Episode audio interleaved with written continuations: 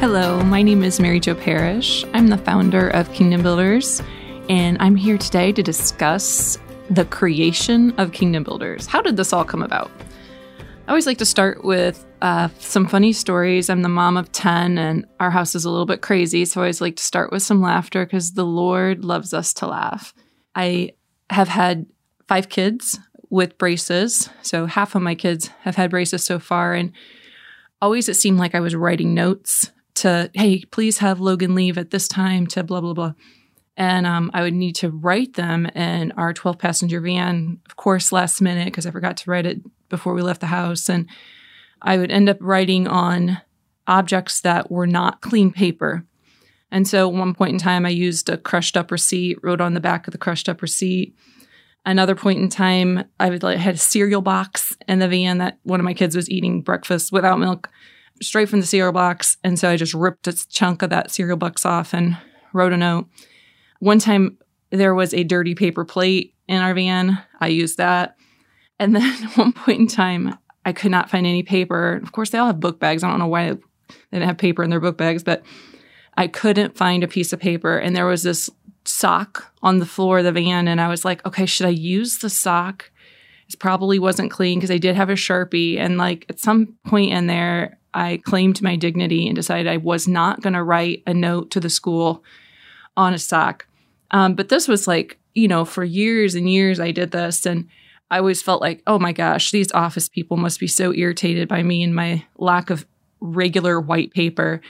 And uh, I ran into one of the secretaries and she was like, you know, Mary Jo, now when you write notes for your kids, they're just on plain paper and it's just so boring. And I was like, what? And she said, Yeah, in the office, we would just wait for your kids to have orthodontic appointments so that they could hold up these hilarious things. The cereal box. Oh my gosh, we loved the cereal box. We would just laugh and laugh. That brought us so much joy. Your crazy things you put notes on. And I think they thought it was like a way for me to make them laugh rather than just struggling to get by day to day with just what I had in my big old 12 passenger van.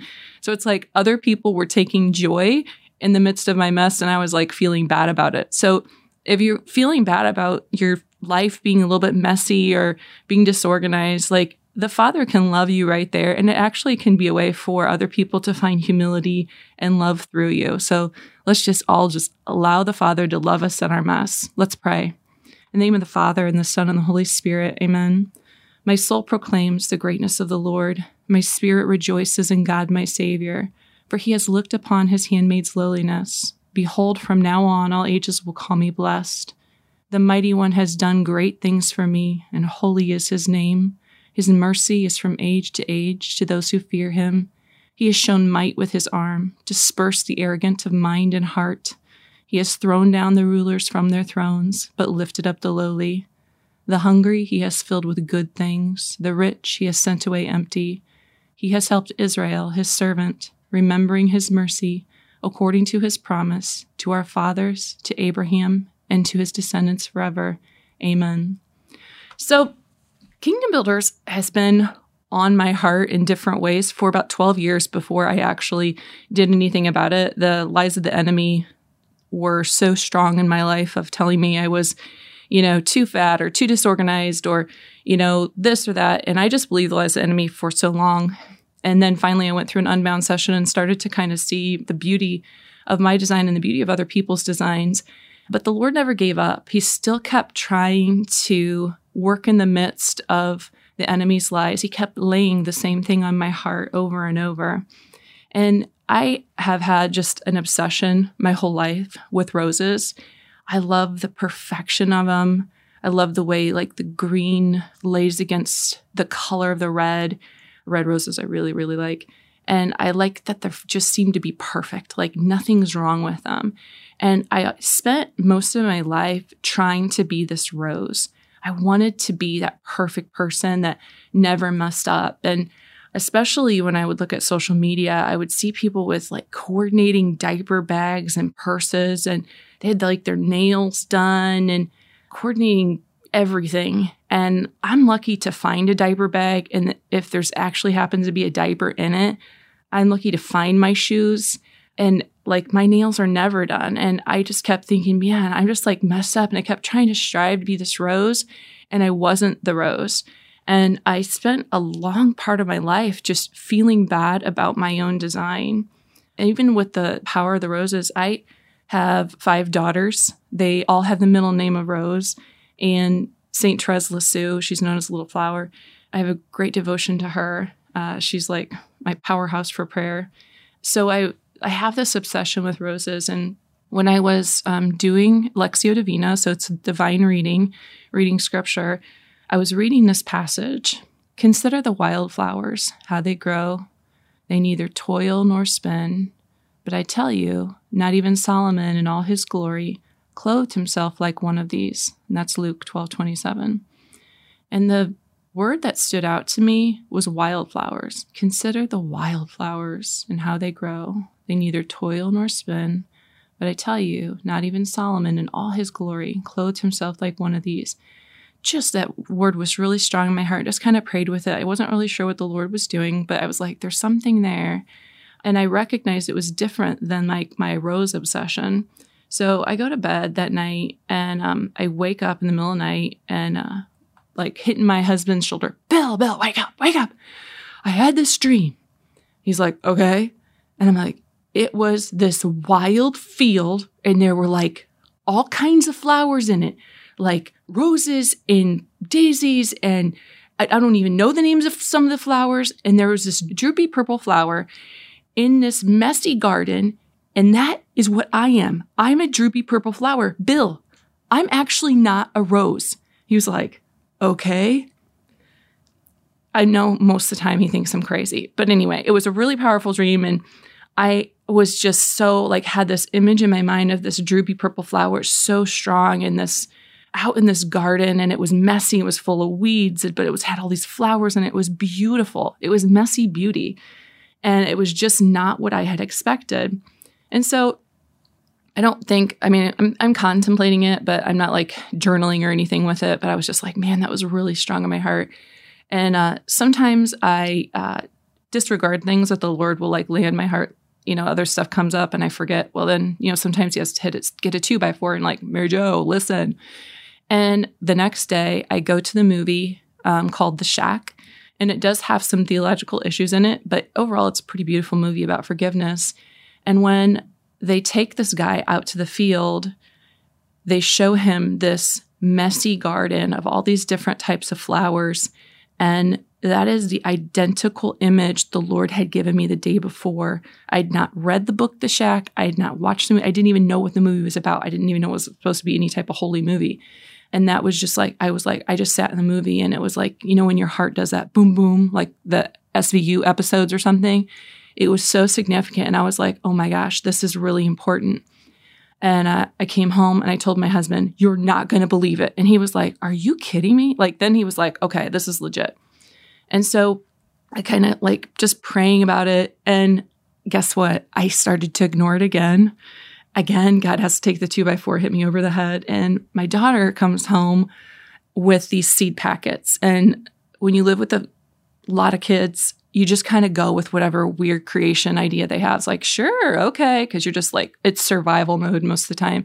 She's like, hey, mom, I decided I want to plant flowers. And, and she starts going on and on. And and, you know, she's in high school, she's taking all these classes, hard classes. And I was like, what is she even talking about? Why is she wanting to plant flowers? And um, I'm like, all right, uh-huh, okay. And, you know, like like feigning interest, but really I did not care. Um, sounds terrible, but sometimes I just pretend and I don't care. And she says, she has this package of these droopy purple flowers and I look at that package and I have that moment in my heart, that boom, boom. And I was like, oh my gosh, it's the droopy purple flower again. And I look at the price and it's $3.33. And in my life, the Lord speaks to me in threes. It's the representative of the Trinity. It's how many, you know, nails went into our Lord's hands and feet when he was crucified. And so three is significant for me. And when I saw that $3.33, I was like, oh my gosh, and it was like, Mary Jo, could you please just embrace your droopy purple flower and start speaking about it? And so I, I did. And I started more praying with it and just saying, okay, Lord, This is me. This is who you created me to be. And then I was like, okay, what fruit has been born because of my design? You know, rather than just criticizing it, like, okay, I'm kind of a hot mess all the time and the Lord loves me right there, but He'll bring fruit from this design, right? So, what fruit had He brought from it? And I started to pray about it, and it really came down to the fact of we have 10 kids, but two of them are adopted out of foster care. And we adopted those little girls when they were eight and nine years old. They've been a huge blessing to our family. And um, when the Lord laid foster care on my heart, I was pregnant with our fifth child. And my husband is so good. Like if I say, like, I feel like the Lord's leading us there, and he's like, Great. My husband would have a thousand kids if the Lord would allow it.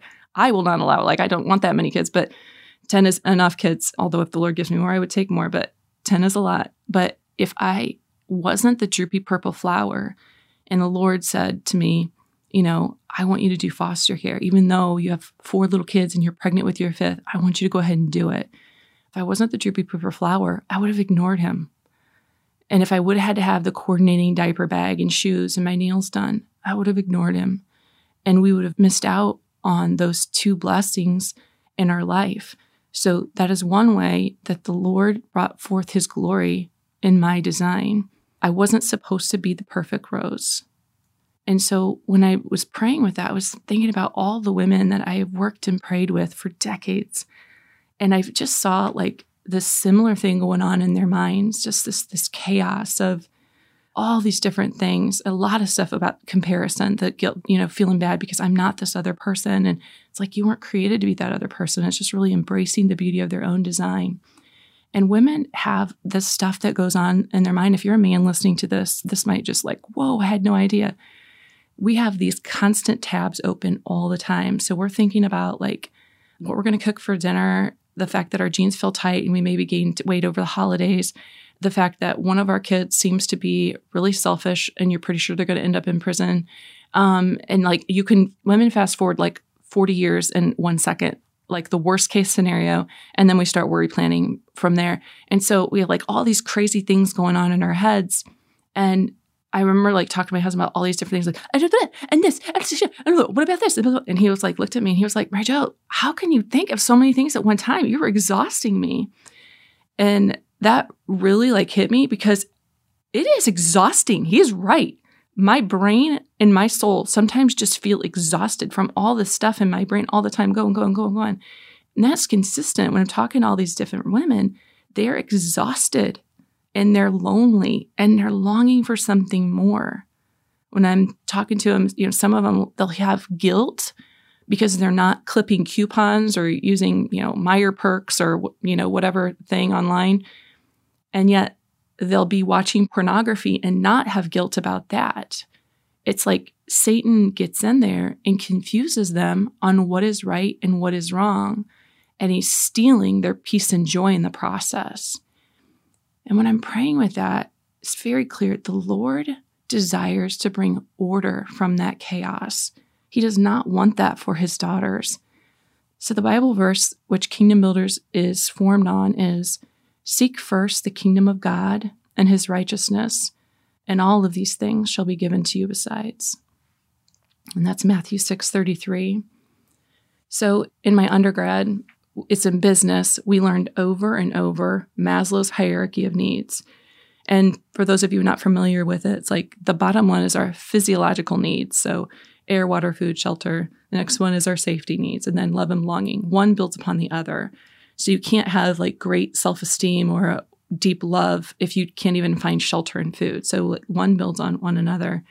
And so I kind of was like contemplating that. That made sense in a lot of ways but I was like, we need something for our own selves when it comes to like our spiritual life and what the Lord wants to do. How do we seek first the kingdom of God? And the Lord was really showing me a foundational thing that three things that we need to be praying for a minimum of 10 minutes a day. We do. That is our time to be loved by the God the Father. And we cannot expect to do his will if we're not praying for at least 10 minutes a day, every single day. Number two, we go to church on Sunday. That is a divine commandment. That is not a divine suggestion. We worship the Lord on Sunday. And number three is staying in a state of grace. If we're struggling with serious mortal sin, you know, getting to confession or getting to a self help group or, you know, getting one on one therapy, whatever it takes to get out of that mortal sin so that we can get the fullness of the graces that God wants to give us. So, those three things prayer of 10 minutes a day, going to church on Sunday, and staying in a state of grace. Those are the foundational things. And then once that foundation is built, then we can build ourselves, build others, and build the church. So if you were a billion dollar corporation, would you set goals? Of course you would. But we're more valuable than that. We are the crown jewels of God's creation. I was listening to a woman say one time, it was January, and so she was all about setting goals. And she's like, Well, my number one goal is to be a better person. And like her heart was like, that was a good desire, but that's not even a goal, that's an outcome. And so when you're talking to people, it's like, okay, setting goals is really important. Just some key facts in setting goals. We want them to be smart. So, like, yes, that's a really smart goal. I'm not going to set a stupid goal, right? I'm going to set a smart goal. It's going to be measurable. I'm going to measure it, achievable. It's going to be within, I'm not going to say I'm going to lose 50 pounds in one week because that's ridiculous. It's going to be realistic, again, and timely. So you're like timing them out. How long is that goal going to take? And so that's smart, measurable, achievable, realistic, and timely. And that's kind of where, um, when I started to think about how the Lord wanted to do order in our lives, I started to kind of write some goal ideas. And this developed into Kingdom Builders Measurable Goal Idea pamphlet. And you can find that online if you are just joining us for the first time. So these are some examples of building ourselves in the spiritual life. I will get to Sunday Mass 10 minutes before it begins. I recognize I will need to remove all obstacles that have kept me from getting to Mass consistently a full gas tank, a packed diaper bag, etc. So if you're not getting to Mass on time, set a goal. Like, we're going to leave 10 minutes earlier. We're going to do all these things. You are an intelligent human being. You know the barriers that Satan is putting in front of you to keep you from reaching that goal. Remove the barriers. Another spiritual idea, spiritual goal idea. I will do a rosary this many times a week. If I'm easily distracted, I will go to YouTube and choose a rosary with photos, like the Kingdom Builders Rosary. So let's say we want to talk about building ourselves, our mental health, because we're not just spiritual beings, right? We have bodies, we have mental, emotions, all these different things. I will get to bed at a decent time so that I have this many hours of sleep each night. Or how about I will spend this long on Sunday reflecting and planning out the days of my week. We strongly encourage in Kingdom Builders using some type of planner. I think we're on our phone enough. Now, if you have to use your phone, that's fine, but I strongly encourage people just to write it down, write their goals down so that they can have the power of checking them off. It feels so good to check them off. Building ourselves physical health. Well, we're physical beings too, right? I will drink this many glasses of water each day. Or how about I will prepare a healthy lunch for myself this many days a week. I do not need to eat the leftover dried up macaroni cheese that my kids didn't finish. My body has great value, and God desires me to eat things that build me beautifully. So, when we're talking about that's building ourselves, what about building others? We do. We're called to build others. And let's say we're married, so we have husbands. I will say these prayers for my husband each day at this specific time. I will go on a date night this many times a month. So you can set goals that way. Um, what if you have children or spiritual children? We will eat dinner as a family this many days a week. Or I will set a Netflix password on our account because I know it contains pornography and I know my child was created by God to be naturally curious. I will not allow Satan to pervert this gift. I will simply set a password, and if I don't know how to do it, I will Google it. I will do it on this day. You know, just really easy things and setting the goal and setting the day. Um, what about building our church? We're called to build ourselves, to build others, and to build the church. That we are part of the body of Christ, right? I will pray these prayers for my priest daily, or I will write a letter of encouragement or affirmation to this church staff person. So these are just ideas. It's not an exhaustive list, it's just a Pinterest of ideas. And people won't ever do everything on the list. It's just a way for us to kind of learn and listen to the promptings of the Holy Spirit and then seeking first that kingdom of God. What does He desire for you? What does He desire for your family? And then obeying what He asks of you. We know that abundance follows obedience. Abundance follows obedience, but we don't know what to obey unless we're spending time listening to Him and letting Him guide us. This is a quote from Pope Benedict XVI. Each of us is a result of the thought of God. Each of us is willed. Each of us is loved. Each of us is necessary. And my prayer for you is that you would just be open to that relationship with the Lord. Just allow Him to lead you so that you know what's He want for your life and to be obedient to what He wants for your life so that He can pour forth His abundance.